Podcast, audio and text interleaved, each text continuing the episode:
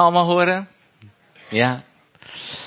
Heerlijk om hier weer te mogen zijn en samen na te mogen denken over het woord van God. En u begrepen, we gaan dat doen aan de hand van het evangelie van Johannes en dan hoofdstuk 10.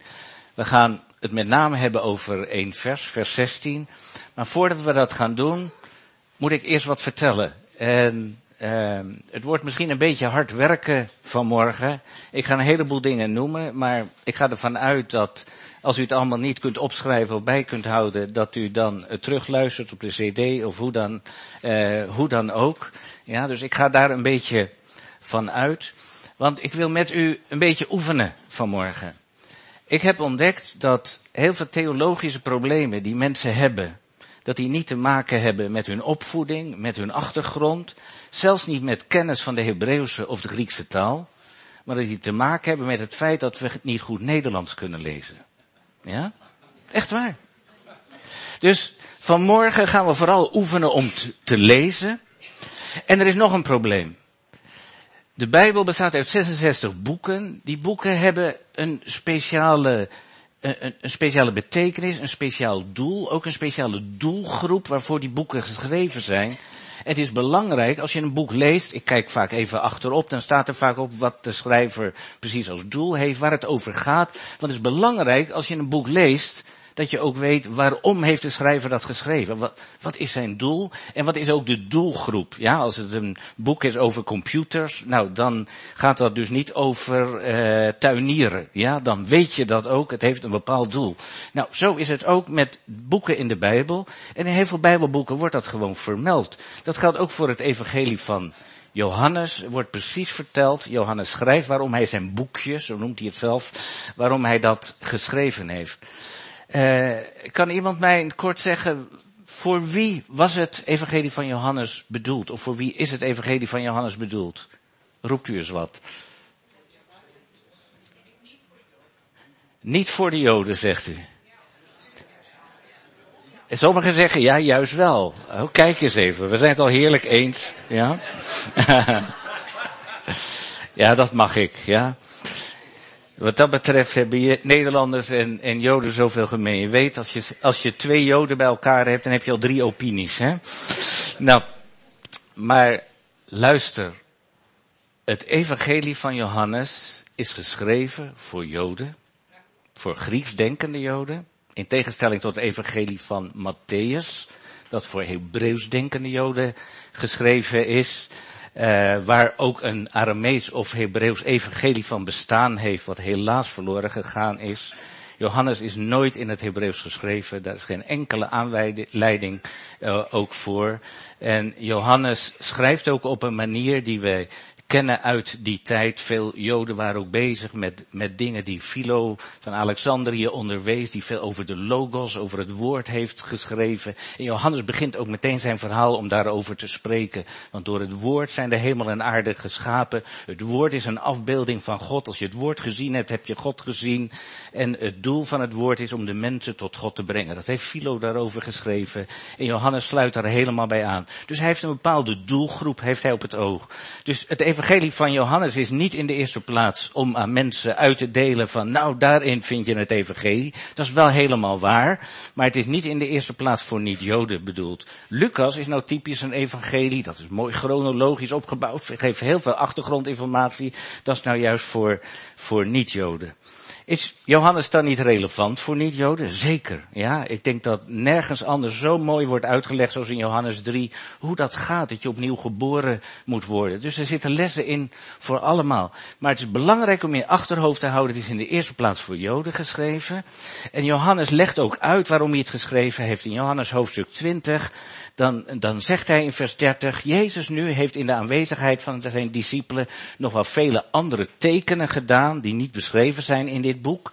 Maar deze zijn beschreven opdat u gelooft dat Jezus de Christus is. Ja, hij gebruikt in het Grieks ook het lidwoord, ja, de Messias, de, de gezalfde bij uitnemendheid.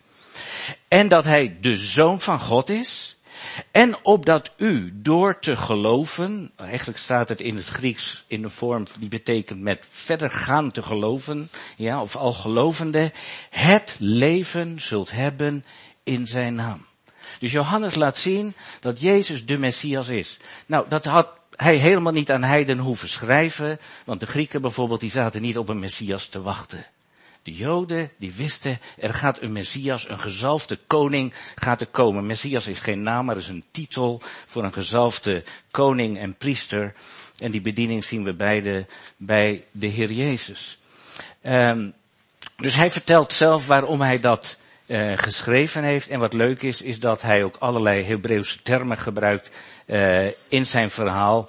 Uh, zelfs de term Messias komen we in het Hebreeuws tegen als je het in het Grieks leest. Ja, dan zie je het woord Messias met Griekse letters geschreven. Ja, de weergave van het woord Messias. Uh, tot twee keer aan toe. Dat vinden we in geen enkel ander evangelie. Hij heeft echt Joden op het oog, want anderen zouden ook die term uh, Messias niet kennen. Die zouden dan de term Christus, Christos kennen, wat gezalfde betekent in het Grieks. Ja? Dus dat even als achtergrond. Ik wil, voordat we gaan lezen in hoofdstuk 10, een paar tips geven voor bijbeluitleg, voor het verstaan van de schrift. En het eerste is dus goed lezen, dat heb ik net al gezegd. Lees nou wat er staat, lees vooral ook wat er niet staat. Ja? En vergeet daarbij wat je dacht te weten. Het grote probleem is dat wij al zoveel in ons hoofd hebben, ja, en daardoor lezen we allerlei dingen in de tekst die er soms helemaal niet staan. Ja, dan gaan we ook oefenen direct met elkaar. Dus het gaat heel leuk worden.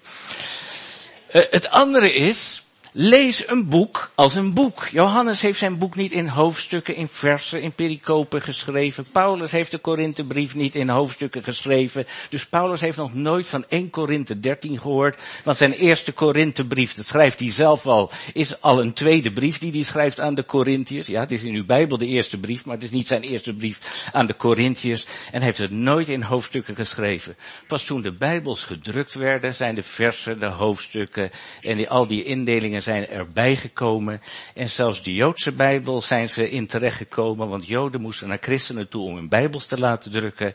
En als u straks in mijn Hebreeuwse Bijbel ziet, kijkt, dan zult u zien dat ook daarin de christelijke Bijbelindeling is. Die komt uit de tijd van de boekdrukkunst. Daarvoor was dat er allemaal niet. Dus als u de Bijbel gaat lezen, lees een boek als een boek. Vergeet de hoofdstukken, vergeet de versen, vergeet de opschriften. Dat is allemaal later toegevoegd. Dat is echt belangrijk om te weten. Ja? Um, hou dan dus in het achterhoofd voor wie is het, tegen wie wordt er gesproken en probeer door de bril van die mensen te verstaan wat er gezegd wordt. En daar kan je vragen bij stellen, waarom, wie, wat, waar, al die w-vragen, hè, wanneer. Wat je vroeger misschien op school ook leerde met tekstverklaring. Nou kom ik aan iets wat heel belangrijk is. Als bijvoorbeeld Paulus iets schrijft of de Heer Jezus iets zegt, een Bijbeltekst heeft altijd maar één betekenis. Maar hij kan wel meer toepassingen hebben. En dat is waar we eigenlijk als christenen al de mist in gaan. Dat komt een beetje door de kerkvaders. De vroege kerkvaders, die gingen allemaal bij de Grieken, gingen zij studeren. Dus de, het, het verstaan van de Bijbel was heel sterk door het neoplatonisme, door de Griekse filosofie beïnvloed. En een van die dingen is dat je als je een tekst leest, dan probeer daar allerlei dingen achter te lezen. Probeer daar dingen in te lezen. Probeer dingen te vergeestelijken. Ook heel vaak. Maar als ik lees in de Bijbel, Jezus daalde af naar Jericho, dan betekent dat alleen maar, oké, hij ging van Jeruzalem, die weg helemaal stijl naar beneden, naar Jericho. Het heeft geen andere betekenis. Dat kan misschien van toepassing zijn op iets anders, maar dat is niet de betekenis. Het grote probleem is, en dan moet ik zeggen dat wij als predikers dat soms niet goed doen, dat wij soms alleen over de toepassing van een tekst prediken, maar niet uitleggen wat een tekst betekent. Ja? En vanmorgen gaan we in de eerste plaats kijken wat betekent een tekst nou. Dus een tekst heeft altijd maar één betekenis, onthoud dat heel goed. Maar hij kan meer toepassingen hebben. En daar zijn daar is wel een uitzondering op en dat is in profetie. In profetie kan je zien dat teksten soms een betekenis hebben voor die tijd waarin dat geschreven is. En dat profetie maar is een heel ander onderwerp, dat valt buiten het betoog van vandaag. Dat profetie ook een toekomstige vervulling, zelfs meerdere kan hebben. Denk maar aan het verhaal van Daniel en het stilzetten van het offer. Dat is een profetie die minstens drie vervullingen kent. Ja? Uh, maar dat is een heel ander onderwerp, daar gaan we het niet over hebben. Maar hou je maar even aan die standaardregel. En, en, en wij moeten, als we de Bijbel lezen, er dus proberen achter te komen, wat betekent die tekst nou? Wat heeft het betekend voor de toehoorders in die tijd. En dan gaan we dat verklaren vanuit de context waarin zo'n tekst staat, maar ook vanuit de context van het boek en zelfs vanuit de context van de Bijbel als geheel. Uh, ik, ik weet dat mensen dan tegen mij zeggen, ja, de Israëlieten die hebben toch maar het land afgepikt van, van al die andere volken en al die volken die moesten vernietigd worden. Verschrikkelijk toch maar die God van de Bijbel, dat is een vreselijke, is een vreselijke God. Dan kennen ze dus blijkbaar een paar teksten over het innemen van het land. Maar dat er elders staat dat de Heere God zegt, als je in een stad komt, het eerste wat je moet doen is de vrede aanbieden. Die tekst kennen mensen dan blijkbaar niet. Ja? Dus wij, we, we, lezen de Bijbel niet binnen de context van de Bijbel als geheel. En dan krijg je een heel verkeerd beeld. Ik leg ook vaak uit over oog om oog, tand om tand. Mensen denken als iemand mijn oog eruit slaat, dan zegt de Bijbel moet ik zijn oog eruit slaan. Nou, u moet thuis de context maar eens gaan lezen. De context is schadevergoeding. Het gaat over de zorg van slachtoffers van een misdrijf. Ja, een hele andere context waar het, uh, waar het in staat. En het is verdrietig dat mensen dan vertellen, ja, de Bijbel is een boek van oog om oog, tand om tand. Land. Nou, ga maar eens lezen waar het over, waar het over gaat. Als iemand mijn oog eruit slaat, dan moest door de rechters berekend worden wat de waarde van mijn oog is. En dat moest vergoed worden. Dat betekent ein tachat ein, een oog voor een oog. Yad tachat yad, een hand voor een hand, een blaar voor een blaar, enzovoort. Ja? Dus dit zijn echt hele belangrijke principes. Want ik merk zelfs dat heel veel christenen dit soort dingen niet weten. Ja? Dan, dan komt iemand die niet in de Bijbel gelooft, komt naar je toe en dan sta je met een mond vol tanden omdat we niet geleerd hebben de Bijbel te lezen in de context van de Bijbel als geheel.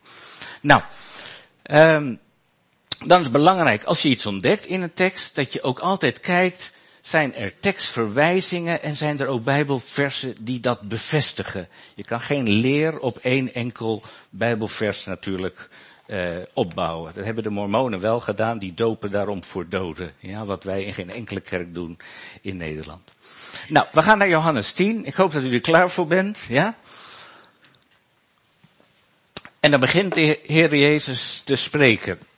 En dan begint hij, is heel leuk, in het Grieks staat dan weer het Hebreeuws. Er staat in het Hebreeuws, Amen, Amen in de herziene statenvertaling die ik gebruik vandaag, er staat voorwaar, voorwaar. Amen betekent, ja, zo is het. En als het herhaald wordt, ik verzeker jullie, ja. Ik zeg u, wie de schaapskooi niet door de deur binnengaat, maar van elders binnenklimt, die is een dief en een rover. Maar wie door de deur binnengaat, die is herder van de schapen. Die schaapskooi in de dagen in Israël, die had overigens geen dak. Dus daarom kon een dief en, uh, ook heel makkelijk naar binnen klimmen. Ja, dat uh, moet je dus goed begrijpen, die achtergrond. En het verschil tussen een dief en een rover is volgens de Talmud dat een dief doet het stiekem, die doet het als je slaapt. En een rover die komt gewoon overdag en die overvalt je. Ja, dat is het verschil tussen een dief en een rover. Nou, het onderwerp is hier dus de schaapskooi. Het gaat hier over een herder, maar het gaat ook over dieven. Wat wordt er bedoeld met de herder? Waarom begint de Heer Jezus een gelijkenis en begint hij te spreken over een herder? Wie wordt met die herder bedoeld? Helpt u me even. De Heer Jezus hoor ik daar. Of de Vader zelf. Kijk, wat had ik ook alweer gezegd? We moeten vergeten wat we wisten. Degene die zegt het gaat over de Heer Jezus, dat is iemand die heel veel weet van de Bijbel, die dit hele hoofdstuk al kent. Ja? Dus automatisch, wat we al weten, lezen we in deze tekst in. Ja? Maar de mens, de Heer Jezus heeft hier nog helemaal niet gezegd dat Hij de herder is. Hij betrekt, in vers 16 betrekt hij het pas op zichzelf. Maar, eh, als er dus tegen Joden gesproken wordt over een herder in die dagen, dan heeft dat maar één of twee verschillende betekenissen. En iemand zegt het al, de herder in de eerste plaats voor Joden, de herder par excellence, is de Heere God. Ja, denk maar Psalm hè, 23, Adonai Roi, de Heere is, is mijn herder. Uh, Psalm 80, waar de Heere God de herder van Israël genoemd wordt. Jezaja 40, waar gezegd wordt dat de Heere God Israël als een herder uh, zal wijden. Nou, ga zo maar door. Ook uh, in Genesis 49 lezen we het al dat de Heere God de, de herder en de rots van Israël wordt genoemd. Genesis 49 vers 24. Mooi hè? Dus, dus wat de Joden hoorden als het woord herder gebruikt werd, in ieder geval ging het over uh, de Heere God. Maar in de Bijbel worden ook de menselijke leiders, worden ook herders genoemd. Ja? Dus een herder kan over God gaan, zeker als het in het enkelvoud gaat, staat. Maar uh, herders als leiders in Jeremia 22, in Jeremia 23, nou ga zo maar door, kom je dat tegen, dat de leiders van Israël herders genoemd worden. En leuk is natuurlijk dat sommige leiders ook letterlijk herders waren. Denk maar aan Mozes, David, Amos, ja, waar ook echt, echt herders van beroep ook nog.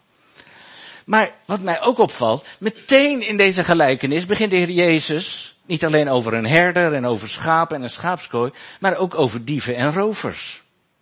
Ik heb er eens over nagedacht. Waarom begint hij meteen over dieven en rovers? Daar moet dus een reden voor zijn. Dus als je de Bijbel leest, altijd vragen stellen. Ja, dat, kan nooit zomaar uit de lucht komen vallen. Er moet dus een reden zijn. Die moet of in de context zijn te vinden, of, en dat is een van de andere dingen die ik u zo graag mee wil geven, de meeste Bijbelvertalingen die hebben verwijsteksten, referentieteksten. Zoek die op, want die helpen u om die tekst te verstaan. Ja, en ook heel vaak wordt er naar het Eerste Testament verwezen. Nou, ga dat opzoeken. Niet nu overigens, u moet nu even bij de les blijven. ja, maar dan moet u thuis, mag u dat doen. Ja. Maar uh, ten eerste staat Johannes 10 niet los van wat er daarvoor uh, gebeurd is. In hoofdstuk 7 willen de fariseeën de heer Jezus grijpen, willen ze hem al gevangen nemen. In Johannes 8 wordt hij verzocht in dat, die situatie met die uh, overspelige vrouw. En dan willen ze Jezus zelfs stenigen, lezen we in 8 vers 59. Uh, blijkbaar waren er stenen in de tempel aanwezig, want de tempel er werd nog steeds aan gebouwd. Dus het was een bouwplaats, dat vergeten we soms wel eens. Jezus moet zich dan verbergen en dan verlaat hij de tempel. Uh, in Johannes 9 zegt de Heer Jezus dat Hij het licht van de wereld is en dat de leiders van Israël, de herders van Israël, dat die blind zijn. Ja, en dat gaat dan over de fariseeën, over de leiders van het volk. Um, niet alleen die directe context waar het in staat, maar ook de de fariseeën en de schriftgeleerden die kenden heel goed de profeten. Uh, een van de boeken die, die het meest gebruikt worden in het Nieuwe Testament is overigens het boek Jesaja. En dan lezen we bijvoorbeeld in Jesaja 1 vers 23, uw vorsten zijn opstandig. Het zijn metgezellen van dieven. Er wordt gesproken over de leiders van Israël en er wordt gezegd, het zijn metgezellen van dieven. Wauw, dat is niet zo best. In Ezekiel 34, is een heel belangrijk hoofdstuk, uh, wat ik wil vragen om dat thuis echt te gaan lezen dan wordt gesproken over de herders van Israël. En dan zegt de Heere God, mensenkind, profeteer tegen de herders van Israël. Profeteer en zeg tegen die herders, zo zegt de Heere Heere, wee de herders van Israël, die zichzelf wijden. Moeten de herders niet de schapen wijden? U eet het beste op, u kleedt u met de wol, enzovoort, enzovoort. Ja. Um, Jeremia 23 vers 1. Wee de herders die de schapen van mijn weide ombrengen en overal verspreiden. In de profeten wordt regelmatig gesproken over de leiders van Israël en die worden slechte herders genoemd. En die worden vergeleken als mensen die dieven en rovers zijn of daarmee samenwerken. En als de Heer Jezus dus opeens over herders begint te spreken binnen deze context, snapt u dan dat bepaalde groep mensen zich onmiddellijk aangesproken gaat, gaat voelen. Ja? Niet iedereen snapt waarover het gaat. Ja, ook de discipelen hadden het niet door. Maar ik weet zeker dat er een groep was die de schrift ook heel goed kende. Ja, die daarop aangesproken wordt. En die spreekt de Heer Jezus ook aan op dat, op dat moment. Nou, nog eens vraag. We hebben ook gelezen over de schaapskooi. Het Griekse woord wat hier gebruikt wordt is aule. Uh, daar komt ons Nederlandse woordje aula vandaan. Een aula was oorspronkelijk ook weer een ommuurde plaats. Je had geen dak, dat had je niet nodig in het Midden-Oosten. Um, Net als wat de Romeinen een atrium noemden, een binnenplaats ja, van, een, uh, van een gebouw. Maar waarom gebruikt de Heer Jezus nu specifiek dit woord? Nou, ik zal het uitleggen. Aule betekent niet alleen schaapskooi, of het is die aanduiding van die, die plaats waarbinnen de schapen zich allemaal bevinden. Als je de Griekse vertaling van het Eerste Testament gaat lezen, de Septuaginta, ik kijk er altijd graag in om te kijken hoe hebben zij het vertaald naar het Grieks, dan valt mij op dat ruim honderdmaal dat woordje daarin voortkomt. En weet u waarvan het een vertaling is? Het is een vertaling van het woordje voorhof. De voorhof van de tabernakel of de voorhof van de tempel. Dat werd aule genoemd in het Grieks. Ja? Ook in het Nieuwe Testament komen we tegen, bijvoorbeeld in Openbaring 11 vers 2, daar wordt het gebruikt ook weer over de voorhof van de tempel. Dus dat woord wat u leest als schaapskooi, en in Nederland heeft het woord schaapskooi maar één betekenis, maar dat Griekse woord wat hier gebruikt wordt, heeft dus twee betekenissen. Ja, het kon een binnenplaats zijn, ook van een paleis bijvoorbeeld, of van een rijk iemand. Maar heel in bijzonder werd het gebruikt voor het huis van de Heere God en voor de plaatsen waarop je samenkwam, de plaatsen waar werd geofferd, de plaatsen waar je samen de offers at. Dus het is niet toevallig, begrijpt u, dat de Heer Jezus dit, dit vertelt. Die schaapskooi verwijst dus ook naar het huis van God en naar de tempel waar de Heer Jezus net uit weg was gevlucht. Volgende vraag. Er wordt over schapen gesproken. Wie zijn de schapen?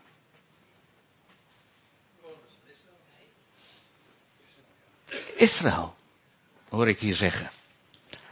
Als je gaat lezen in de Bijbel, dan ontdek je dat eh, bijvoorbeeld in Jesaja 40, Jeremia 13, Israël steeds een, een kudde genoemd wordt. Of dat Israël een groep schapen genoemd wordt. Jeremia 23, Ezekiel 34. Ja?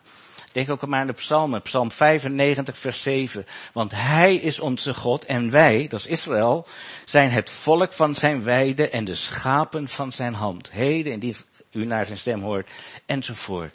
Psalm 100 vers 3. Ga zo maar door. Iedere keer als de Bijbel spreekt over schapen en het niet over die letterlijke diertjes gaat, maar in een profetische context, gaat het over Israël. Ik heb goed nieuws voor u. Niet één keer in de Bijbel, ga thuis maar kijken of ik gelijk heb, niet één keer in de Bijbel worden de heidenen, ja, schapen van God genoemd. Alleen Israël. Het is een aanduiding die specifiek voor het volk Israël is. Nou, dat is belangrijk om te weten. Hoe gebruikt een woord, hoe gebruikt de Bijbel zelf een woord? Ja? En dan zoek je altijd naar het inwendige bewijs binnen de Bijbel. Het maakt mij niet uit wat knappe theologen erover zeggen. Voor mij is belangrijk, hoe gebruikt de Bijbel dat woord? En dan ontdek je dat schapen uitsluitend voor Israël wordt gebruikt. Nou, dat kan u onthouden. Hè? Dat is niet zo, uh, niet zo moeilijk. Daar gaan we op terugkomen.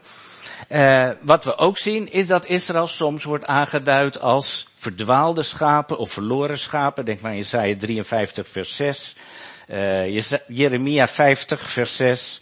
Uh, het volk, het waren verloren schapen. Hun herders hadden hen misleid. Ja, wie waren die herders? De leiders van Israël. Ja? Ook in het Nieuwe Testament zijn schapen uitsluitend hebben het met Israël te maken en niet met de volken te maken. Als Jezus dus zegt, ik ben slechts gezonden tot de verloren schapen van het huis Israëls, gaat dat echt over de Israëlieten.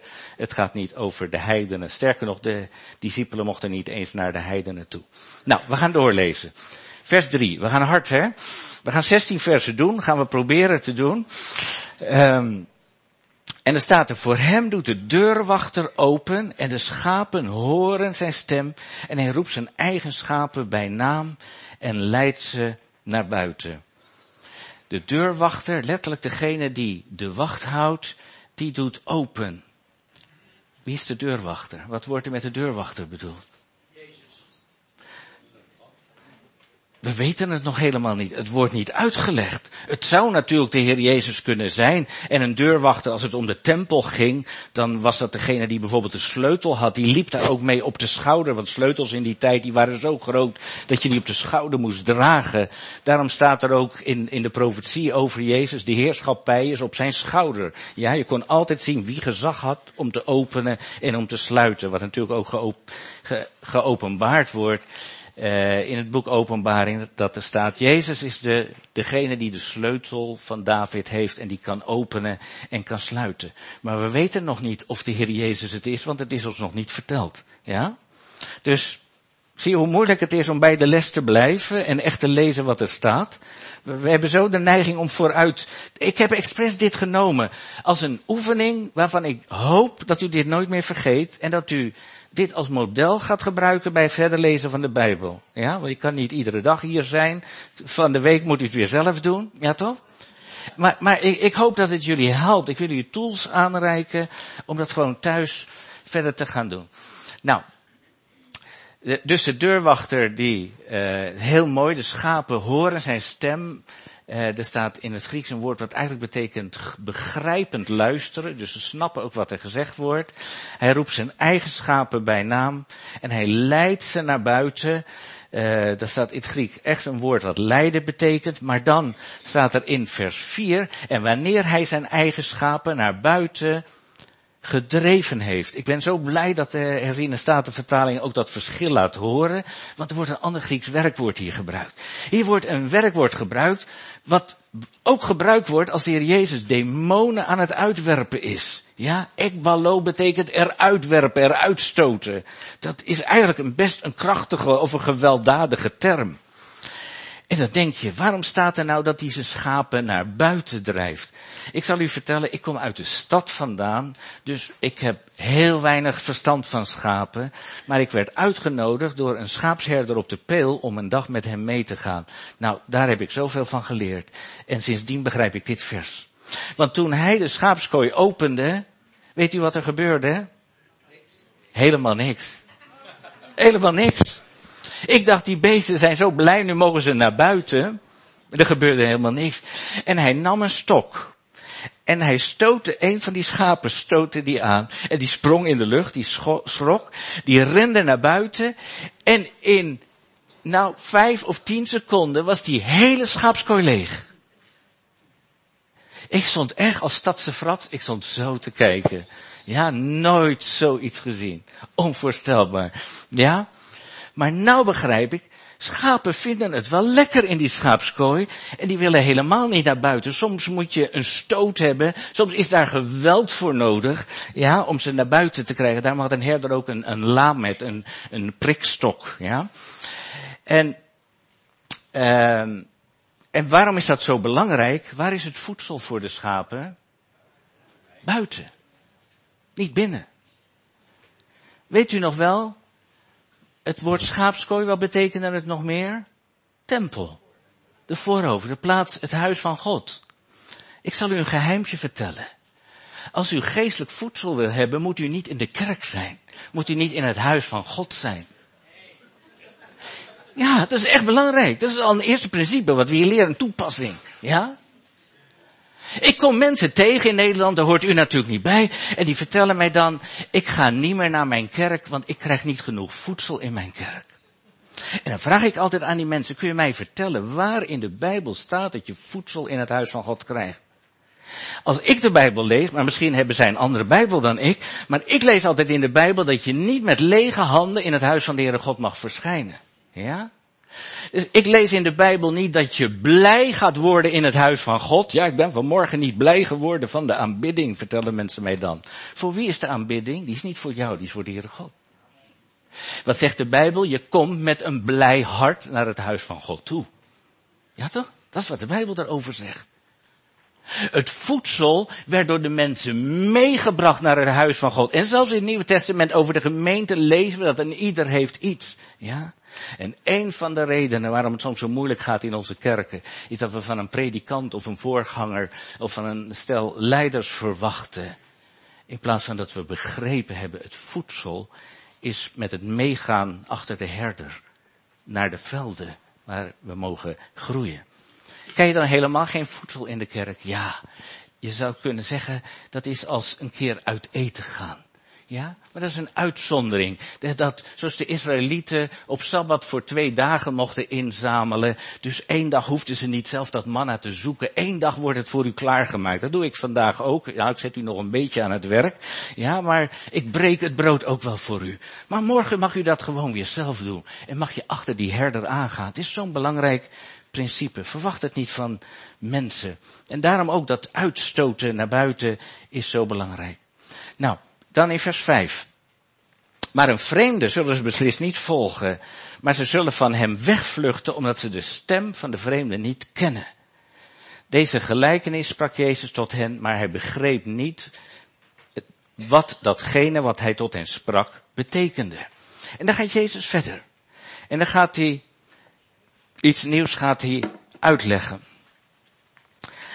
Jezus dan zei opnieuw tegen hen, in vers 7, voorwaar, voorwaar, ik zeg u, ik ben de deur voor de schapen. Aha, nu zijn we aangekomen dat de Heer Jezus opeens zegt, ik ben die deur. Met andere woorden, je kunt alleen maar dat huis binnengaan door mij, dankzij mij. Kunt u zich ook weer voorstellen dat voor de mensen was dat misschien heel mooi om dat te horen, maar dat die fariseeën zeiden, wie is die Jezus wel niet dat hij denkt dat niemand het huis van God binnen kan gaan, dat hij nodig is om bij de Heere God te kunnen komen. Snapt u dat? Snapt u dat voor verschillende groepen die daar zaten te luisteren, het een verschillende boodschap was en dat het voor een deel van de mensen een hele schokkende boodschap was, daar hebt u misschien altijd overheen gelezen. Maar als Jezus opeens zegt, ik ben de deur, Waar haalt hij die brutaliteit vandaan? Snapt u dat? Dat is wat. Alleen door mij kan het huis van God binnen. Oh nee, gaat nog verder hoor. Ik ben de deur voor de schapen. Alle die voor mij gekomen zijn, zijn dieven en rovers. Ja, hij zal ze nog even dik invrijven. Maar de schapen hebben naar hen niet geluisterd. Ik ben de deur. Als iemand door mij naar binnen gaat, zal hij behouden worden. En hij zal ingaan en uitgaan en weide vinden. Tegen wie spreekt de Heer Jezus ook alweer? Tegen tegen Israël, tegen Joden. Door wie kan je behouden worden? Alleen door hem. De Bijbel kent geen twee wegen leer. Dat wordt vandaag in Nederland op sommige plekken onderwezen. Ja, Joden komen op een andere manier tot God dan niet-Joden. Nou, Jezus spreekt hier tegen Joden. En hij is heel duidelijk. Alleen door hem kan je behouden worden. Alleen door hem kan je binnenkomen. Kan je weide, weide vinden. Heel belangrijk. Wat ook erg leuk is, is dat, ik, ja, ik, ik zou op alles wel in willen gaan, daar heb ik helaas de tijd niet voor, maar sommige dingen zijn zo mooi. Dat woordje weide, wat hier staat in het Grieks, dat, dat is nome. Nome is verwant aan het Griekse woord nomos. Nomos, velen van u kennen dat denk ik wel, is de, de Griekse weergave van het woordje Torah. Ja, van Gods woord, Gods instructie, Gods wet. Dus Jezus zegt eigenlijk, als je achter mij aangaat, mij volgt, door mij naar binnen gaat, dan ga je nomos vinden. Dan ga je voedsel vinden. Het ware voedsel is dus blijkbaar het woord van God. Ja. Het woord van God. Dat is het eerste wat de Heere God tegen Joshua zei toen Mozes er niet meer was. Ja, mijn woord, ga dat spreken, ga daarover denken, ga daarover mediteren. Laat dat voortdurend in je zijn. Dat gaat ervoor zorgen dat je slaagt. Dat woord van God is scheppend, is zo ontzettend krachtig. En daarom zo belangrijk is dat Gods wet, Gods Torah, Gods onderwijzing, dat die dagelijks in ons leven is. Ik zeg altijd, ik ben een man, ik kan niet leven van één maaltijd in de week hoor. Mijn, mijn maag vertelt altijd wanneer het etenstijd is. Daar moet mijn vrouw erg aan wennen, want die heeft dat niet. Ja. Dus dan zeg ik, schat, weet je dat het etenstijd is? Ja. Maar, maar zo geloof ik, moet het geestelijk ook zijn, lieve mensen. Dagelijks dat lezen van het woord van God. En dan zeggen mensen tegen mij, ja, maar ik snap niet alles wat daar staat. Ik heb goed nieuws voor u, ik ook niet. Ik ook niet. Ik ben leerling onder de leerlingen, ja. Maar het mooie is, als je schrift, de schrift gaat lezen, op de duur ga je verbanden ontdekken in de schrift. En je gaat ontdekken dat bepaalde bijbelteksten die je gelezen hebt, dat die soms een sleutel zijn op een moeilijke situatie waar je in terechtkomt. Of als je het moeilijk hebt, dat opeens een tekst of een, of een psalm die je misschien wel gezongen hebt, dat die in je gedachten komt en een woord van troost kan zijn. Zo wil de Heere God ons leiden, juist door zijn woord. Vergeet dat niet, lieve mensen, en leef dus niet van de preek van de week, want je komt ernstig tekort. Ja, je kunt daar niet van leven. Nou, dan ga je dus door dat te doen, ga je, ga je groeien, ga je sterker worden. Maar die dief, in vers 10, die komt alleen maar om te stelen, om te slachten en verloren te laten gaan. Ik ben gekomen opdat zij leven hebben en overvloed. Ik vind dat zo mooi dat het Grieks heeft al vier woorden voor leven. Hier staat die absolute volheid van leven waar Jezus over spreekt. En dan zegt hij ook nog overvloedig. Dat betekent superieur, dat Griekse woord wat daar staat. Maar het betekent ook meer dan nodig. Nou, dat moet ik aan Nederlanders altijd uitleggen. Ja? Want Nederlanders, zeker vlak na de Tweede Wereldoorlog, als, als moeder dan ging koken, dan telde ze hoeveel aardappeltjes er nodig waren. En, en dan, dan, dan, zei ze, kijk, we hadden precies genoeg. We zijn precies genoeg uitgekomen. Ja, toch? Dat, dat, dat, dat was heel mooi. Dat er niets verloren ging, dat er niets weggegooid hoefde te worden. Dat is een hele goede Nederlandse mentaliteit. Ja? Daar is niets verkeerds aan. Maar het is belangrijk om te weten dat de Bijbel is geschreven vanuit een Oostersemitisch denken. En dat als ik bij mensen kom, als ik bij Joodse of Arabische vrienden kom, ja, en ze gaan eten klaarmaken, dan is het een schande als er precies genoeg is. Er moet altijd over zijn. En dan kun je ook zien dat Heer Jezus een Joodse moeder had. Weet u dat? Hij had echt die Jiddische mama hoor.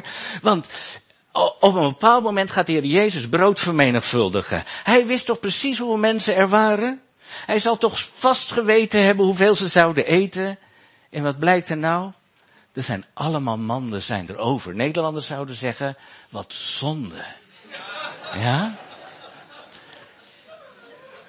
Maar Joden zouden zeggen, ah, hij heeft goed geleerd van zijn moeder. Hij weet hoe het, ja. Maar, maar zie je ook dat, dat cultuurverschil. En, en, en, en soms moeten we ook een beetje onze Nederlandse cultuur vergeten als wij de Bijbel lezen. Want we lezen zo Nederlands die Bijbel. Ja, ja het land vloeiende van melk en honing. Nou, dan zien we groene weidjes met koetjes erin en bijtjes die honing maken. En geen van beide is waar. Ja, in Jeruzalem heb ik nooit een veld gezien waar koeien op staan. Is het zo, Helene? Je hebt er gewoond. He? Uh, ja, in het noorden kom je, de koeien kom je tegen, in, wat hoger in, in de bergen. Maar zeker in het laagland. Het is veel te heet. En gras in de zomer in Israël, alles is bruin. Vergeet het maar, ja. En, en, en die bijtjes dan, die honing. Nee, als de Bijbel over honing spreekt, dat is een sap wat werd gemaakt van de dadelpalm. Ja?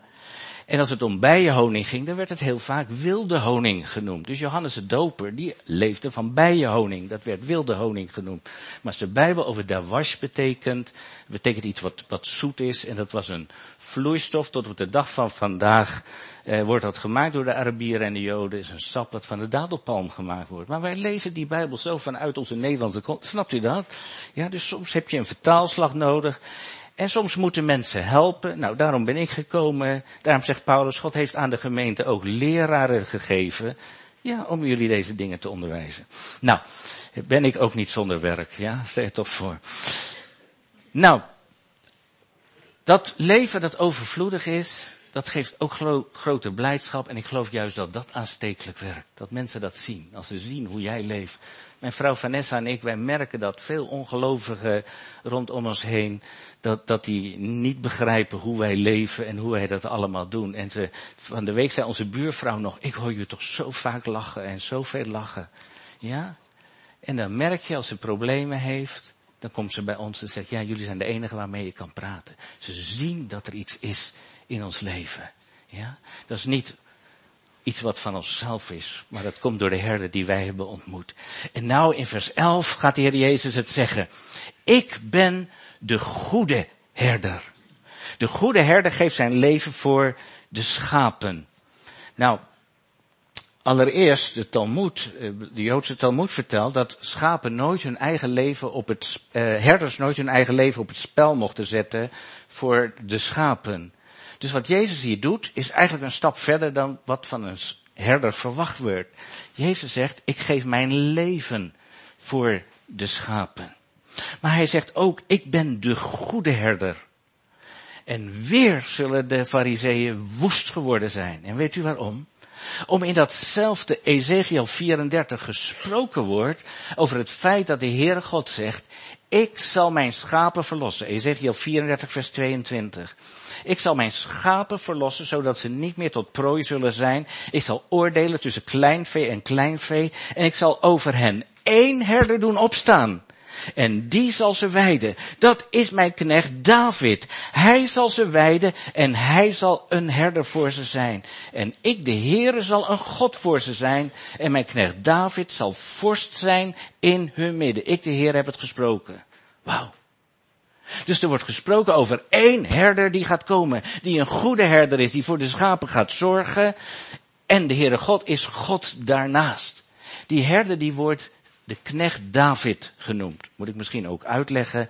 David is een eigen naam. David is ook Hebreeuws voor geliefde. Het is iemand die de geliefde van God is. En vanuit de profetieën weten we dat er een koning zou komen uit dat geslacht van David. Dat is al geprofiteerd in Genesis 49, dat er iemand zou komen die de heerserstaf zou, zou krijgen. En eh, later zien we dat in de profetieën. En die koning die daaruit gaat komen, is die gezalfde, is die Messias. Hij zal een goede herder zijn voor Israël en hij is de geliefde van God, maar hij moet uit het huis van David komen. Daarom wordt hij geïdentificeerd met David. Weet je wat ik zo mooi vind? Een aantal situaties zien we dat er een stem uit de hemel komt en zegt over de Heer Jezus, dit is mijn geliefde, mijn zoon, in wie ik mijn welbehagen heb. Mooi hè? Hij is die David, die geliefde van de Heer God. En hij komt uit dat geslacht van David, ja, wat vandaag niemand meer kan claimen. Er is geen Jood meer die vandaag de dag die kan claimen dat hij uit het geslacht van David kwam. In die tijd wist men dat, want in de tempel werden al die analen bewaard. Maar kunt u voorstellen, de rabbijnen, de fariseeën, ze kenden dit gedeelte allemaal. En dat dan opeens Jezus zegt, ik ben die herder. Ik ben die goede herder. Dat moet ze zo ontzettend boos gemaakt hebben. En dat, dat zien we ook wel aan het eind van dit hoofdstuk. Als je het helemaal thuis verder gaat lezen, wij komen niet zo ver vandaan, maar dan zult je ontdekken dat ze Jezus dood willen maken. En nu snapt u misschien ook waarom. Dat komt echt niet uit de lucht vallen. En hij gaat nog uh, nog verder, in vers 12 zegt hij, maar de huurling, ja, wie geen herder is, die de schapen niet tot eigendom heeft, die ziet de wolf komen, laat de schapen in de steek en die vlucht. De wolf grijpt ze en drijft de schapen uiteen. Een huurling vlucht omdat hij een huurling is en niet zich om de schapen bekommert. Letterlijk, ze gaan hem niet ter harte. Ook die wolven trouwens, waarover gesproken wordt, uh, komen we in de profetieën weer tegen. Ezekiel 22 wordt ook gesproken dat de overste van Israël zijn in het midden als van wolven die prooi verscheuren om bloed te vergieten. Dus de taal, de woorden die de Heer Jezus gebruikt, komen steeds uit de profeten vandaan. Maar als je dus niet vertrouwd bent met het eerste, eerste testament, niet vertrouwd bent met de profeten, dan zegt Johannes 10 je heel erg weinig. Nou, als u gaat kijken naar de tekstverwijzingen in zo'n Bijbelgedeelte, dan gaat u dat helpen om heel veel van die verbanden, misschien niet alles wat ik vertel, maar heel veel van die verbanden gaat u dan zelf ontdekken. En dan in vers 14 zegt de Jezus opnieuw, ik ben de goede herder, ik ken de mijne, ik word door de mijne gekend, zoals de Vader mij kent en ik de Vader ken. En ik geef mijn leven voor de schapen. Nou, alleen over dit vers kan je al een hele ochtend spreken, maar u moet er maar eens over gaan bidden wat dat betekent. Hoe wij de Heere God mogen, mogen kennen en wat voor relatie, dat geldt voor Israël. We zullen later zien dat niet alleen voor Israël, uh, voor Israël is als toepassing. Um, dus wat hebben we gezien? In wat we gelezen hebben, deze versen, we zien dat Heer Jezus duidelijk spreekt over Israël. Het gaat over de leiders van het volk. Jezus heeft verwezen dat naar zijn kruisdood, dat hij zijn leven gaat, uh, gaat geven. Uh, dus dat weten we nu. We weten wie de schapen zijn. Dus nu komen we aan vers 16 toe, wat het thema is van deze dag. Dit is alleen maar de inleiding, ja? Dus nu gaan we aan het werk, ja? Bent u er klaar voor? Ik heb ook nog, vers 16, ik heb ook nog andere schapen die een andere schaapskooi thuis horen. En ook die moet ik hoeden. Zij zullen luisteren naar mijn stem. En dan zal er één kudde zijn en één herder. Geweldig vers. Wie zijn die andere schapen? Zijn wij, ja? Wie gelooft dat? Mag ik een uh, hand zien? Ja, dat is zo'n beetje de helft. Dan, dan ben ik benieuwd wat die andere helft dan gelooft, hè? U ook? verloren stammen hoor ik daar. Waar spreekt de Bijbel over verloren stammen? Spreekt de Bijbel over verloren stammen? Ik ga er zo wat meer over zeggen, maar ik heb goed nieuws voor u. Die term verloren stammen is pas in de zevende eeuw ontstaan. Daarvoor had nog nooit iemand van de term verloren stammen gehoord. Ik heb goed nieuws voor u, dat gaan we vandaag ook ontdekken. De Heere God is nooit iets kwijt. Ja? Hij is nooit iets kwijt. Nou. Nou, weer hebben we verschil van mening. En de vraag is natuurlijk, nou, moet de helft van de mensen naar huis? Ze zijn gezakt voor het examen. Hebben ze het fout? Heeft iemand het fout of niet? Nee. We hebben het allemaal goed, maar we hebben die basisregel die ik verteld heb, hebben we door elkaar gehaald. Wat was een van die basisregels die ik verteld heb? Er is verschil tussen de betekenis van de tekst en de toepassing van de tekst. Weet u het nog? Daarom is het zo goed dat we dit oefenen vandaag. Dit vergeet u nooit meer. De tekst heeft maar één betekenis. Ja? Wie waren ook alweer de schapen in de Bijbel? Israël. Dus over wie kan het alleen maar gaan hier? Over Israël. Het kan niet over iets of iemand anders gaan. Schapen worden uitsluitend voor Israël gebruikt. Ja?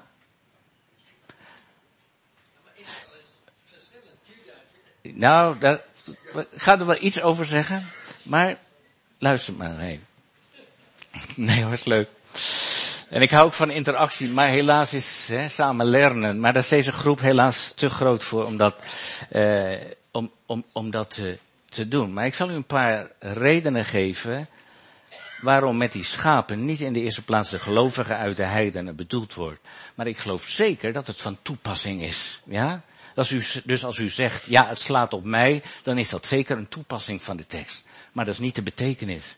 Maar het grote probleem is dat wij vaak alleen de toepassingen kennen van teksten, maar niet de betekenis van een tekst. En daar gaat het vaak mis in de theologie. Ja? Dat we dat onderscheid niet scherp maken. En sorry dat ik daar zo op, op, op hamer, maar, maar als we dit gaan begrijpen, ja, dan zullen we ontdekken dat die Bijbel helemaal niet zo moeilijk is. Ja? Want soms denk je, ja, waarom moet je zoveel jaar theologie kunnen studeren om in de Bijbel te kunnen lezen wat er helemaal niet staat?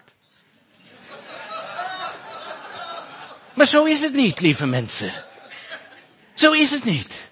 Ja?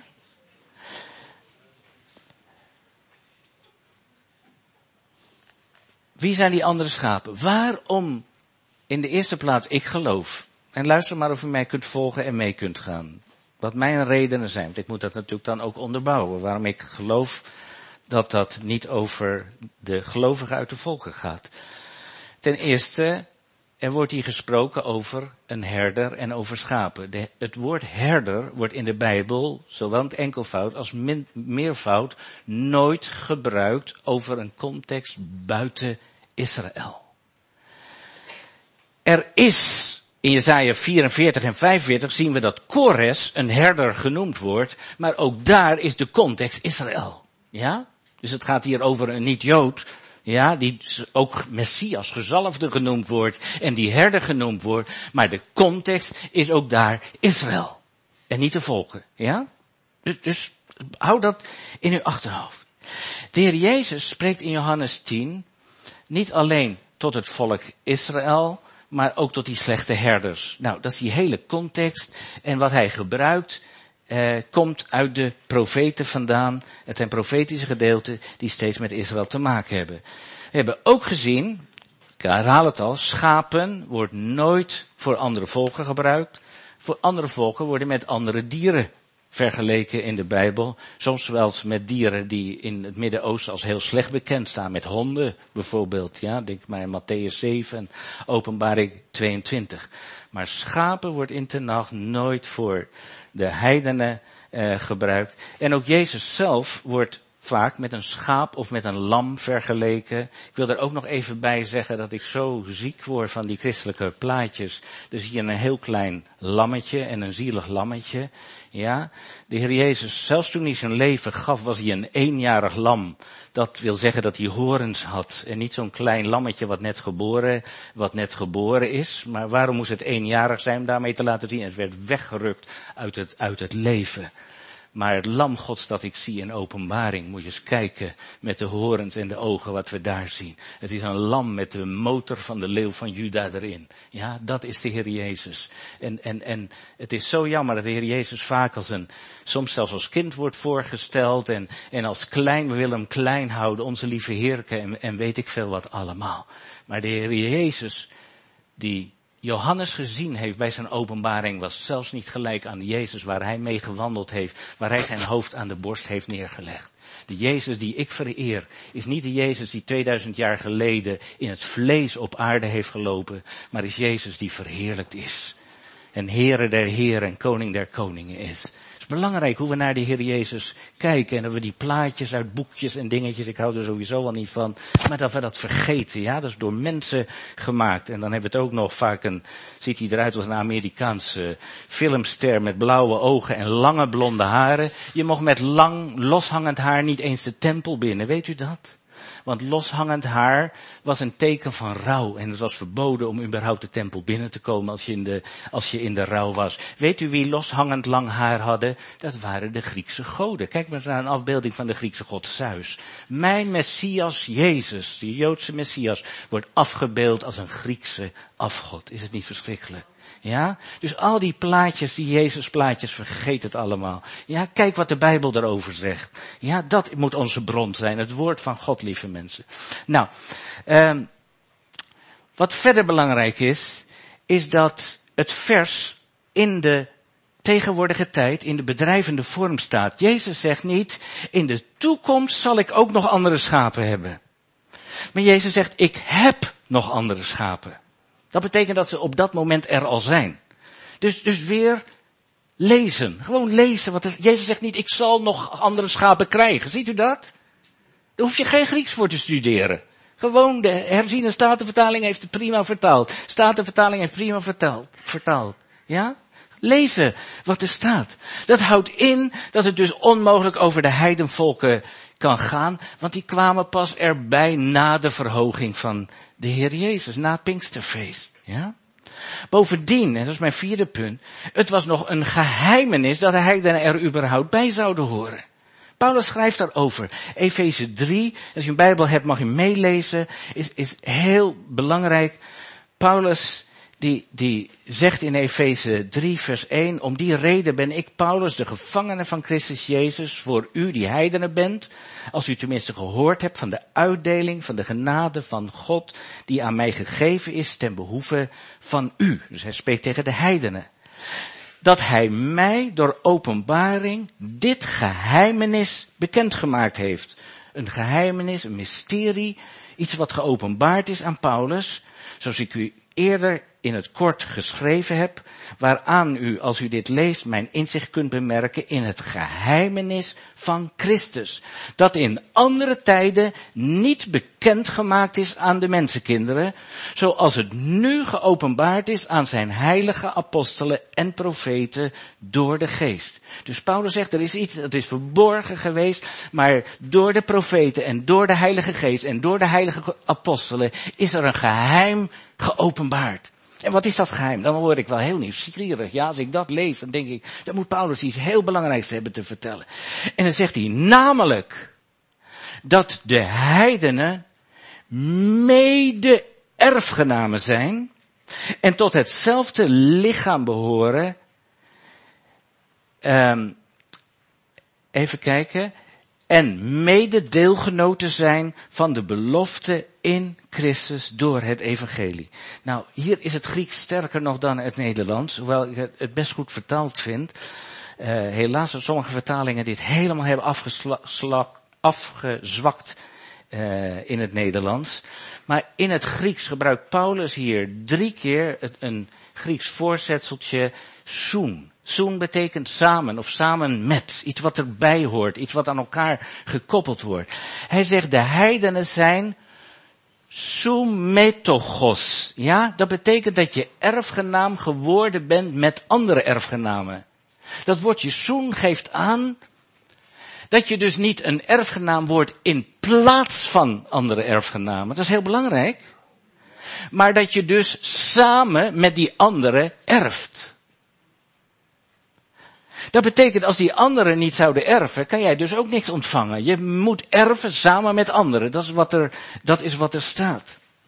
Um, en tot hetzelfde lichaam behoren. En dan gebruikt Paulus ook weer een samentrekking van het woordje soen en soma, lichaam. Samen wordt er één lichaam gevormd, waar Paulus later ook over spreekt. Die ene nieuwe mens die gevormd wordt uit Jood en uit niet-Jood. Samen één nieuwe mens, zoals man en vrouw trouwen en samen één worden. Dit is zo'n belangrijk vers, lieve mensen.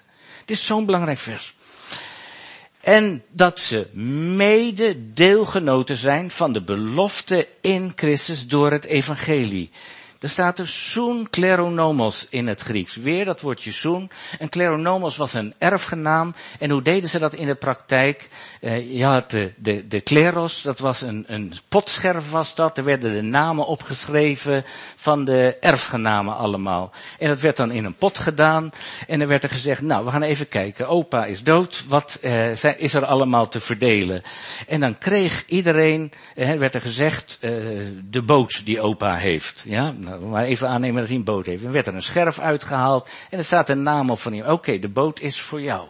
Ja? En zo werd de hele erfenis verdeeld. Maar Paulus gebruikt niet het woord kleronomos, hij gebruikt het woord soenkleronomos. En dat betekent in die tijd dat je alleen maar de erfenis kon ontvangen als alle mensen voor wie de erfenis was, hem ook opkwamen halen. Dat betekent dus Paulus heeft het hier over dus dat de heidenen mede-erfgenamen zijn geworden met Israël. Dat betekent als Israël zijn erfenis niet ontvangt, krijgen de heidenen niets. Hallo? Maar omgekeerd, lieve mensen, betekent het. Als de heidenen niet gaan ontvangen, wat voor hen is, kan Israël niks krijgen. Mensen vragen aan mij, wat, wat kan ik allemaal voor Israël doen? En er zijn heel veel goede dingen die je voor Israël kunt doen. Maar één van de dingen die je voor Israël moet doen, is het evangelie verkondigen aan de volken. Want als de volkeren hun erfenis niet opkomen halen, kan ook Israël niet erven wat er aan hen beloofd is. Dat is het mysterie waar Paulus het over heeft. Snapt u dat? Snapt u hoe belangrijk dat is? En Paulus is zo duidelijk. Hij zegt dus niet, de heidenen krijgen in plaats van Israël de erfenis. Nee, hij zegt, ze worden mede-erfgenamen. Samen met Israël kunnen ze die erfenis ontvangst hebben. Het is alles of niets. Wauw. Wat een boodschap. Ja? Dat is wat Gods woord onder, onderwijst over deze dingen. En Paulus zegt, hiervan ben ik een dienaar geworden, krachtens de gave van genade die God mij gegeven heeft, naar de werking van zijn, van zijn macht. Wat een geweldige boodschap is dat. Um, ik zat straks even met Kees te praten en ik legde het voorbeeld uit van uh, hoe dat is ook met een erfenis en met een, met een verbond. Mijn vader en moeder hebben met elkaar een verbond gesloten. Ja? Ik ben hun erfgenaam. Maar ik ben geen deel van dat verbond wat zij met elkaar gesloten hebben. Snapt u dat? En wat Paulus laat zien in het Nieuwe Testament is dat de Heere God, die heeft een verbond gesloten met Israël. Bij dat verbond hoort ook een erfenis, een belofte. Weet u wat die belofte was? Die belofte was de Messias en die belofte was de Heilige Geest, want die wordt beloofd. Je lees Jeremia 31 maar, ja, en lees Ezekiel 36 maar. De belofte van het nieuwe verbond was de Heilige Geest. Die is nooit aan de heidenen beloofd. Ja, het boek Joel gaat niet over de heiden. Ik, ja, zeggen mensen, maar er staat toch, ik zal mijn geest uitstorten op alle vlees. Of op al wat leeft, zeggen andere vertalingen. Beide zijn juist. Maar al kolbasar in het Hebreeuws betekent, denk maar aan Ezekiel, waar de Heere God zegt, ik ga dat hart van steen, ga ik eruit halen. En ik ga een hart van vlees, ga ik erin zetten. De Heere God stort zijn heilige geest niet uit op alle mensen. Maar alleen mensen die tot leven zijn gekomen. Die basar geworden zijn. Daar gaat hij zijn geest uitstorten. God kan niet aan mensen die niet opnieuw geboren zijn. Die geen nieuw hart hebben gekregen, de Heilige Geest geven. Maar al die mensen die een nieuw hart hebben gekregen door de Messias, daar gaat hij zijn Heilige Geest over uitstorten. Maar die belofte gaat, boek Johan nog maar eens lezen, gaat alleen over Israël. Het zijn uw dienstknechten en, en uh, die zullen profiteren. Ouderen zullen dromen, dromen. Jongens zullen gezichten zien. Toen ik een droom kreeg die echt van de Heere God was over mijn, over mijn vrouw. Ik had haar nog nooit gezien. Toen dacht ik, oh ik hoor niet meer bij de jongelingen. Ja, want er staat ouderen zullen dromen, dromen. Maar uh, maar het gaat alleen over Israël. Maar wat zo mooi is, Paulus legt uit, ondanks dat er met jullie niet dat verbond gesloten is, wat met Israël gesloten is, wat met bloed is verzegeld, worden jullie wel mede-erfgenaam van die belofte. En waarom is dat nou zo belangrijk? Omdat in Nederland mensen zijn die in een identiteitscrisis zitten en die denken dat ze nu ook Joods moeten worden. En dat is nou juist waar Paulus helemaal op tegen is. Hij zegt, blijf zoals je was toen je geroepen werd. Je mag deel krijgen aan die erfenis van Israël zonder, mannen, hoor het goed, dat je je hoeft te laten besnijden. Ja? Het, kan misschien anders zijn dat God jou roept om naar Israël te gaan, onder mensen te laten wonen en dat je binnen een bepaald context je laat besnijden. Maar dan heb ik het over de uitzondering, dan heb ik het niet over de regel. Ja? Paulus zegt, blijf zoals je was. God wil, ik heb ontdekt toen ik trouwde, dat ook mijn vrouw een vrouw bleef. Ja? Zij houdt nog steeds van winkelen, terwijl ik gewoon iets ga kopen. Winkelen is voor de meeste mannen onbegrijpelijk. Ja? Ja?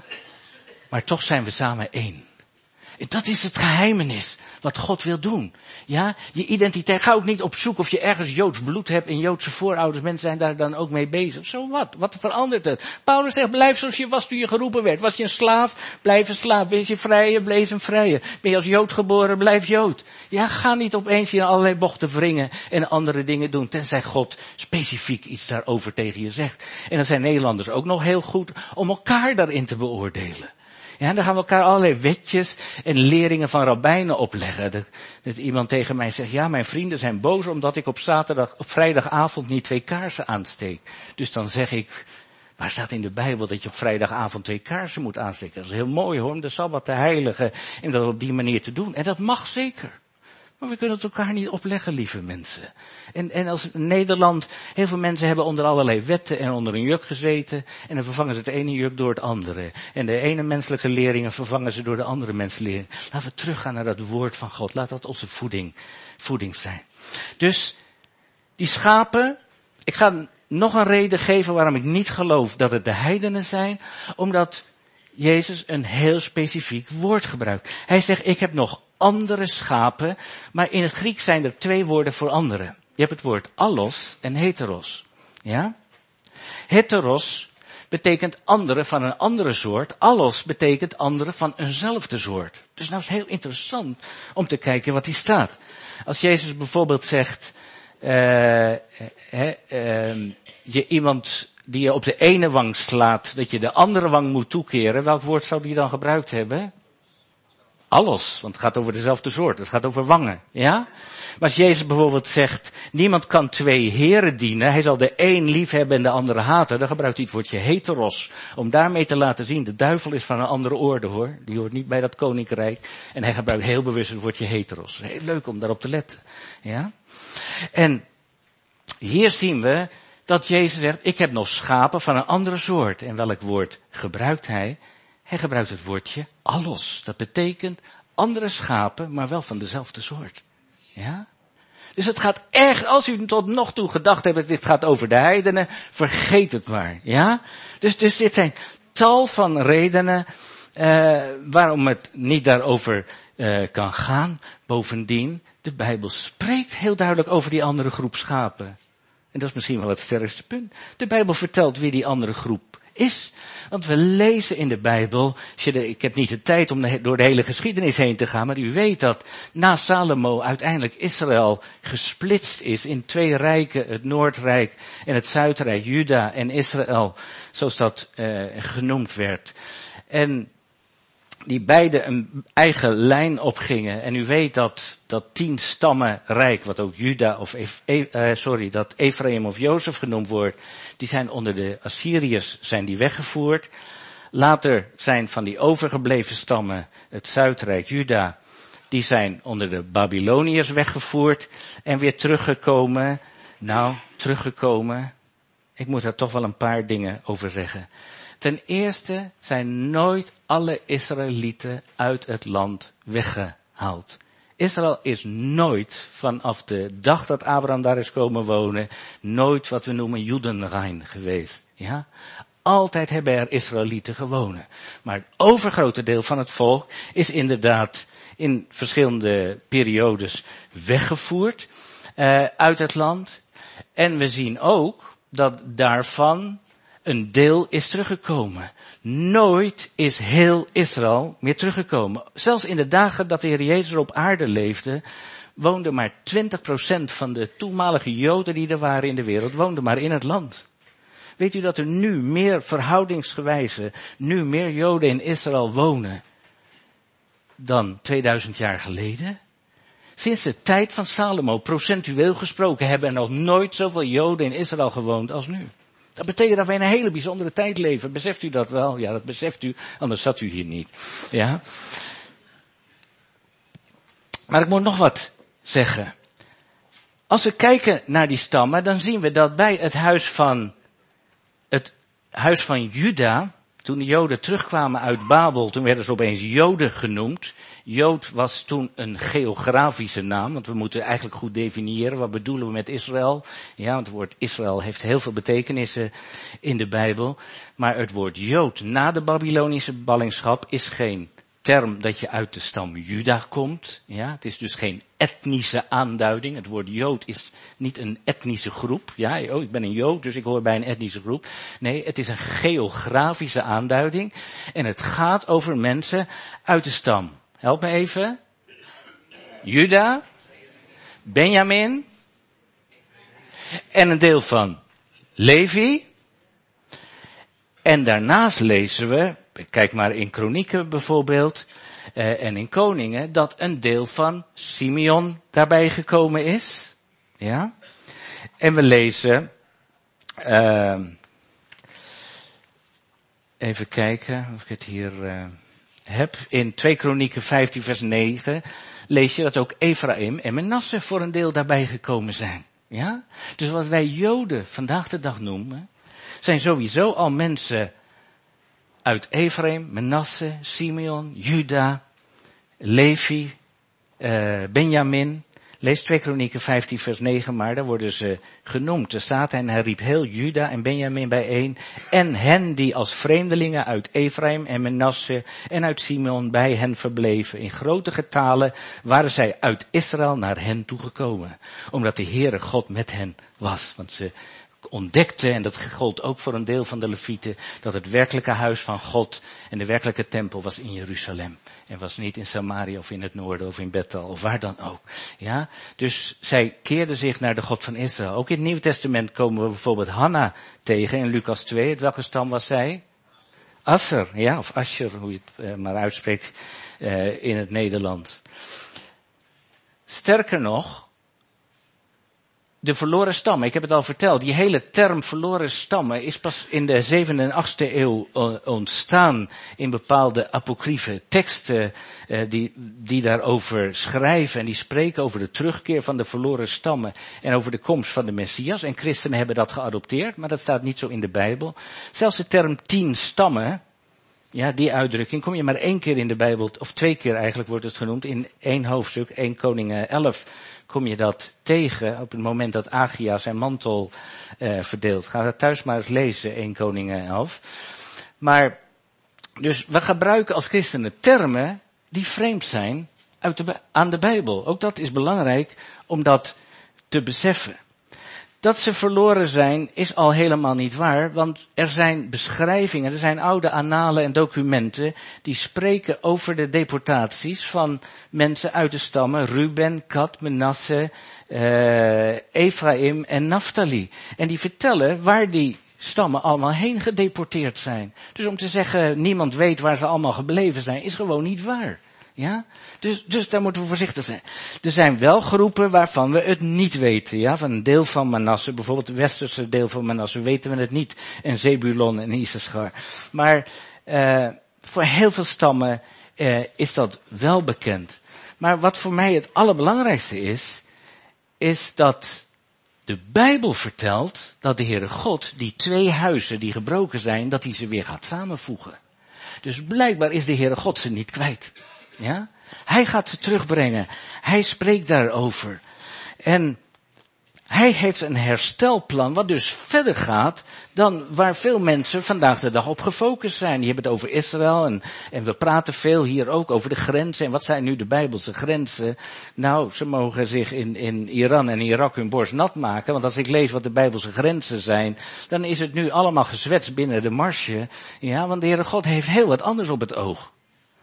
Het grote probleem is, daar zult u ook tegenover lopen, dat vandaag de dag mensen de politiek in het Midden-Oosten en het woord van God door elkaar halen.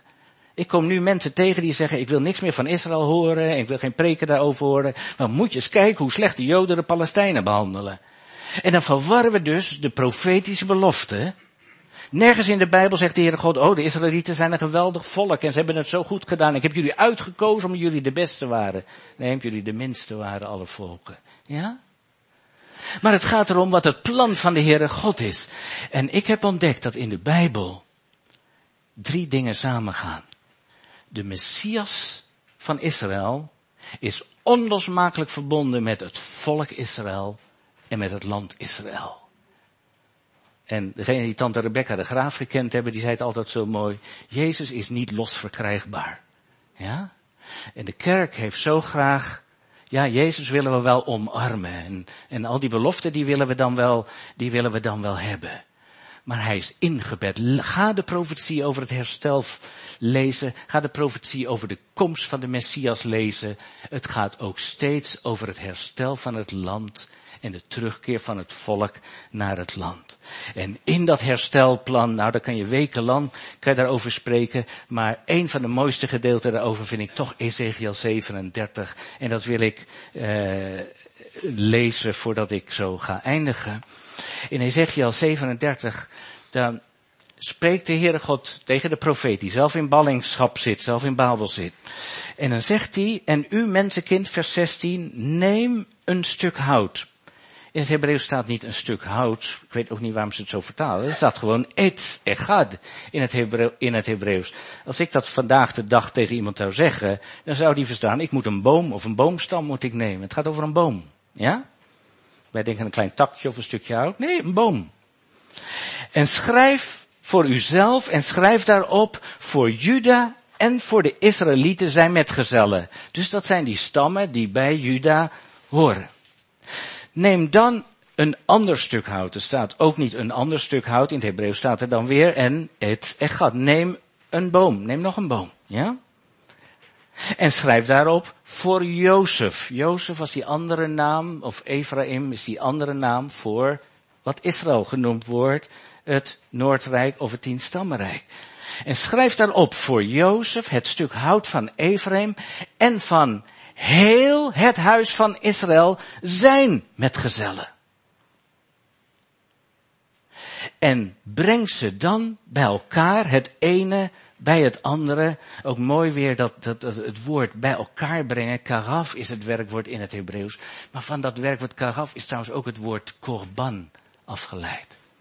Offer. Ja? Het woord offer in het Hebreeuws betekent niet iemand tevreden stellen of zo. Nee, het betekent dichterbij komen. Doel van de offers is dat wij tot God kunnen komen. Ja? Lehit karef, offeren. Jezelf over dichterbij komen, bij God komen. En dan staat er, brengt ze dus bij elkaar, echad el echad lecha. Zodat ze dus tot één worden in je hand. En het zal gebeuren. En als dan uw volgenoten tegen u zeggen, Wilt u ons niet vertellen wat deze dingen voor u betekenen? Spreek dan tot hen. Zo zegt de Heere, Heere, zie, ik zal het stuk hout van Jozef nemen, dat zich in de hand van Ephraim bevindt, en van de stammen van Israël zijn metgezellen, en ik ga ze voegen bij het stuk hout van Juda, en ik ga ze tot één stuk hout maken. En ze zullen in mijn hand één worden. De stukken hout die u beschreven hebt, moet u voor hun ogen in uw hand zijn. En spreek tot hen. Zo zegt de Heere, Heere, zie, ik ga de Israëlieten nemen uit de heidenvolken waarheen zij gegaan zijn. Ik zal hen van rondom bijeen brengen en hen naar hun land brengen. En ik zal hen maken tot één volk in het land. En op de bergen van Israël. Oeh, dat is een politieke term. De bergen van Israël. Weet je hoe we dat vandaag de dag noemen? Westbank. Ja? Dus dit moet je eigenlijk niet hardop lezen, want dat is wel heel politiek wat hier staat. En ze zullen niet langer nog in twee koninkrijken verdeeld zijn. De Heere God zegt, ik ga dat weer één maken. Wauw! En dan dus als dat gebeurt, zullen ze zich niet meer verontreinigen met hun stinkgoden. Dat, was die Baalse woef waar mensen hun behoeften voor gingen doen. En dat soort afschuwelijke dingen. En met hun afschuwelijke afgoden en met al hun overtredingen. Ik zal hun verlossen in al hun woongebieden waar zij gezondigd hebben. En ik zal hen reinigen. En dan zullen zij één volk voor mij zijn. En ik zal een God voor hen zijn. En mijn knecht David zal koning over hen zijn. Zie je dat het samen gaat? Wat ik net gezegd heb. De terugkeer naar het land. Het één worden van de stammen van Israël. En de komst van David, die koning gaat worden. Voor hen allen zal er één herder zijn. Hoort u het goed? Er is maar één herder voor Israël. Er is maar één weg. Zij zullen in mijn bepalingen wandelen en mijn verordeningen in acht nemen en die behouden. En dan, als je doorleest, vers 25, ja, ze zullen wonen in het land dat ik aan mijn knecht Jacob gegeven heb. Nou, ga maar eens kijken, wat is er precies beloofd. En weer staat er, mijn knecht David zal hun vorst zijn tot in eeuwigheid. Het gaat hier dus ook niet over een menselijke koning, want een koning regeert nooit eeuwig. Ja? Het gaat over Jezus, de zoon van David. Daarom werd Jezus ook de Ben David, de zoon van David, werd hij genoemd. En het zal een eeuwig verbond met hen zijn. En ik zal hun een plaats geven en hen talrijk maken. En ik zal mijn heiligdom in hun midden zetten tot in eeuwigheid. Mijn tabernakel zal bij hen zijn. Ik zal tot een God voor hen zijn. En ze zullen één volk voor mij zijn. En dan zullen de heidenvolken weten dat ik de Heere ben. Dus wanneer gaan de heidenvolken erachter komen dat de Heere werkelijk God is? Als hij Israël gaat herstellen, als hij deze dingen gaat doen. En daar ben ik de getuige van, daar ben ik het bewijs van. Mijn vader is in de Tweede Wereldoorlog, sommigen van u kennen het verhaal wel, maar, maar heel kort te zeggen, mijn vader is tot geloof gekomen toen in 1948 de staat Israël geboren werd. Want hij had de Bijbel gelezen, hij kende de profetieën, maar toen hij zag dat de Heere God letterlijk ging doen, een natie in één dag geboren, hoe de Heere God begon te handelen met Israël, dacht hij, dan moet dat werkelijk waar zijn. Doordat de Heere God in 1948 begonnen is en eigenlijk al eerder te doen waarover de profeten spreken. Dat is de reden waarom ik vandaag hier sta. Omdat God getrouw is aan wat hij beloofd heeft. En dat is maar een klein stukje. En het leven van mijn vader en, en daardoor ook weer mijn leven en vele anderen zijn een zegen geworden uiteindelijk door wat God doet met Israël. En daarom, als u iets voor de heidenen wil doen, voor de volken wil doen, bid dan voor het herstel van Israël. Snap je dat? Dus het beste wat je voor Israël kan doen is bid dat de evangelie uitgaat naar alle vier hoeken van de aarde. Ja, ondersteun zendelingen, bid voor ze. Maar omgekeerd, als Israël hersteld wordt, dat zal een teken zijn voor de, voor de heiligvolken. Want ik ben de Heere die Israël heiligt, wanneer ik mijn heiligdom voor eeuwig in hun midden zal zijn. En ook het Nieuwe Testament spreekt duidelijk over dat herstel. Als je kijkt naar de profetie die gegeven wordt in Lucas 1. Want sommige mensen zeggen, ja, maar Peter, je komt met allemaal oud-testamentische teksten. Nou, ik heb goed nieuws voor je. Jezus had geen oud-testament. Paulus ook niet. Ze hadden maar één Bijbel en ze hebben allemaal uit diezelfde Bijbel gepredikt. Uh, waar dit allemaal in staat. Maar Ook in het Nieuwe Testament wordt het herhaald. Als Jezus geboren wordt, dan wordt er over hem geprofeteerd in Lucas 1 vers 31. U zult zwanger worden en een zoon baren. U zult hem de naam Jezus geven. Hij zal groot zijn en zoon van de Allerhoogste genoemd worden. En de Heere God zal hem de troon van zijn vader David geven. En hij zal over het huis van Jacob koning zijn tot in eeuwigheid. En aan zijn koninkrijk zal geen einde komen. Dat is het Nieuwe Testament, lieve mensen. De troon van koning David, is die in de hemel of op aarde? Op de aarde. Die is nooit in de hemel geweest. Is nooit een troon van David in de hemel is die geweest. Er wordt hier gesproken over het huis van Jacob. Weet u wanneer de Bijbel vaak over Jacob spreekt? Als Israël in, negatieve, in een negatief context besproken wordt. Als het volk ongehoorzaam is en zondig is. Dan noemt de Heere God heel vaak Israël Jacob. Ja, en als gehoorzaam is, wordt het Israël genoemd, wordt het bij die nieuwe naam genoemd. En hier staat dan expliciet dat God iets gaat doen over het huis van Jacob. Dat hij die troon zal krijgen. Wanneer heeft Jezus deze profetie vervuld? Moet nog gebeuren. En dan zijn er maar twee mogelijkheden volgens mij. A, of God is van plan veranderd, wat ik niet geloof. Want ik geloof in Gods eeuwige raadsbesluit ja, wat hij al had voor de grondlegging der wereld. Of wat nog niet is gebeurd, gaat alsnog komen. Ja? En ik geloof dat wij daar een rol in mogen hebben. Nou, er zijn tal van teksten in het Nieuw Testament. Ik heb niet de tijd daar nu op in te gaan.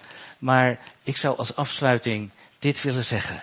We leven nu in de tijd dat we zien dat niet alleen mensen uit de stammen Juda en Benjamin en Levi terugkeren naar Israël, hoewel alleen mensen die uit Levi komen hun afkomst weten. Mensen weten niet of ze uit Juda of uit Benjamin zijn. Maar we zien mensen die uh, van Joodse afkomst zijn naar het land terugkeren.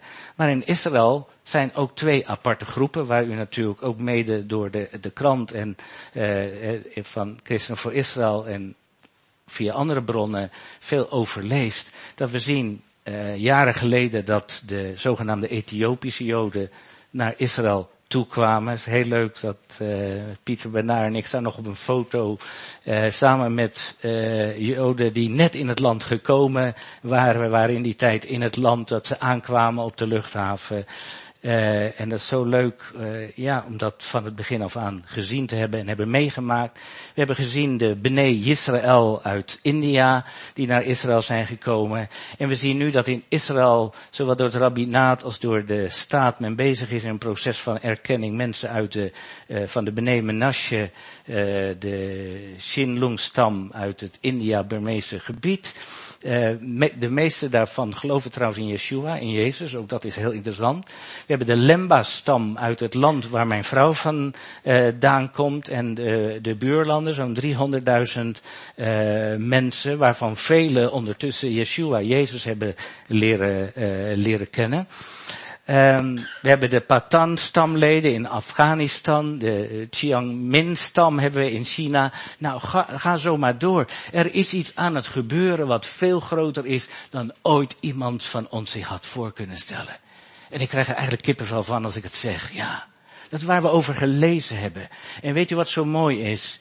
In dat hele verhaal in Ezekiel 34, daarom heb ik juist dat hoofdstuk gelezen, staan twee dingen centraal. Die koning staat centraal, die Messias, en twee boomstammen. Weet u waar ik aan moet denken? Aan twee, wie van u is wel eens in Christchurch geweest in Jeruzalem? Ja? Daar hebben ze zo'n mooie afbeelding gemaakt van de boom des levens. En dan zie je dat hij het kruis vormt. Ja? Het is een kerk waarin je geen kruis zult vinden, maar de boom des levens. Ja? Maar ik geloof dat die twee, die twee bomen in Ezekiel heen wijzen profetisch naar dat kruis. Ik geloof namelijk dat er zonder de boodschap van het kruis, of ook de boodschap van Paulus, dat er geen eenheid en geen herstel is. Dat er ook geen herstel is en geen vredesplan voor het Midden-Oosten is zonder de Messias van Israël. Ja? Geen enkel vredesplan kan werken in het Midden-Oosten. En we zullen zien dat het alleen maar, alleen maar moeilijker gaat worden. Maar het mooie is, en dat hebben we vandaag ook gezien, dat al deze geweldige beloften en dingen die de Heere God aan het doen is, dat dat niet alleen voor Israël is, maar dat de heidenen erfgenaam mogen worden aan die heerlijke beloften die aan Israël gegeven zijn. Dat betekent dat de Heer Jezus ook onze goede herder mag zijn. En dat ook wij zijn stem mogen verstaan. En dat wij, als we zijn woord lezen en biddend met hem spreken, dat hij ons wil leiden van dag tot dag. Niet langer van die preek van de week. Je moet wel in een kerk zijn. De volmaakte kerk vindt u niet. Ja, maar, maar zorg dat u die relatie hebt met deze Jezus, met deze Messias van Israël. En die ook zijn heilige geest wil geven. En ik weet, in verschillende kerken en kringen wordt er verschillend over de heilige geest gedacht. Maar de Heer Jezus zegt het zo eenvoudig. Je mag bidden om de heilige geest. Zo eenvoudig is het. Hij zegt een slechte vader, als je om een vis of om een uh, brood vraagt, dan geeft hij niet een steen of een schorpioen of een slang. Ja, hoeveel te meer zal de vader de heilige geest geven aan hen die hen daarom bidden.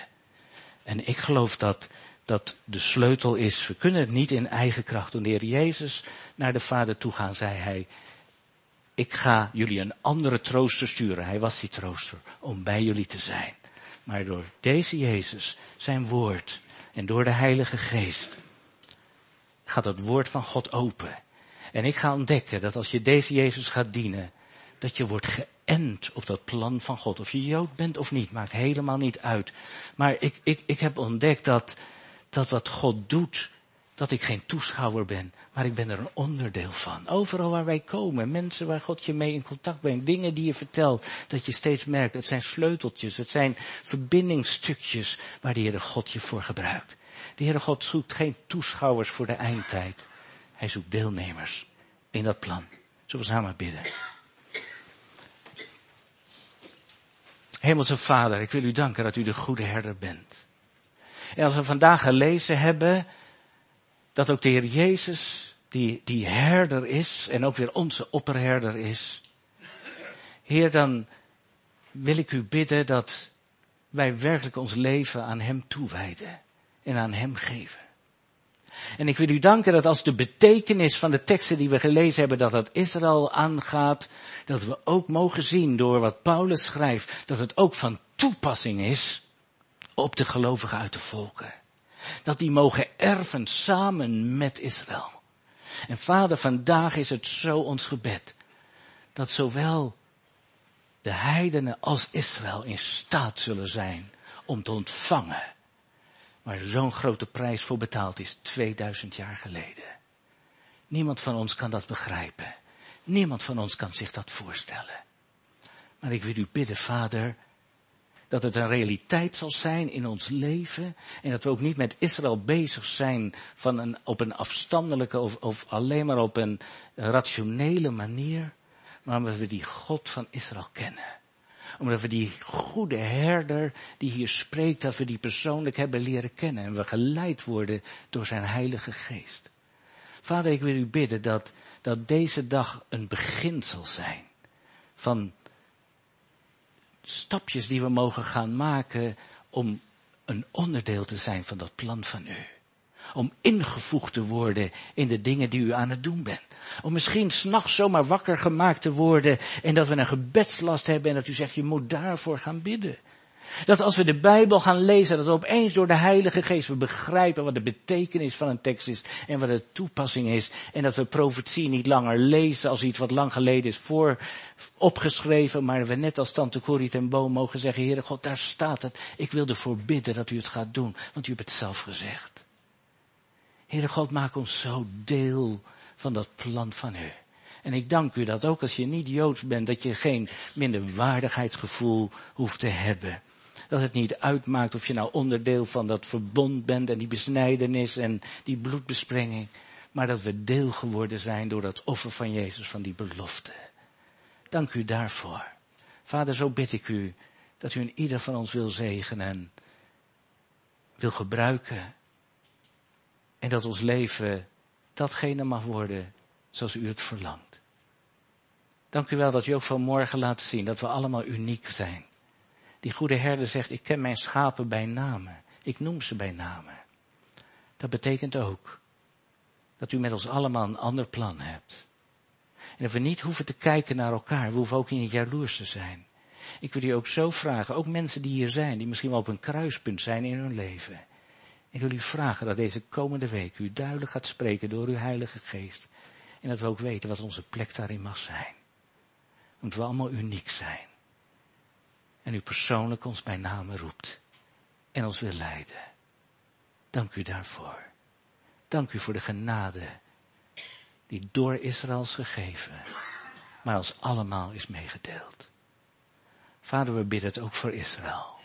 Dat juist in deze tijd waarin Israël steeds meer alleen komt te staan, dat Israël gaat ontdekken de sleutels die in de eerste plaats in het woord staan.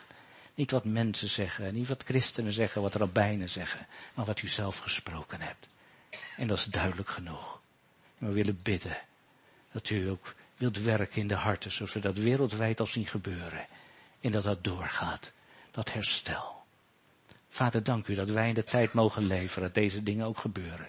En onze ogen dingen mogen aanschouwen, waar Ezekiel over geprofiteerd heeft. Dank u voor die genade. Halleluja. Amen.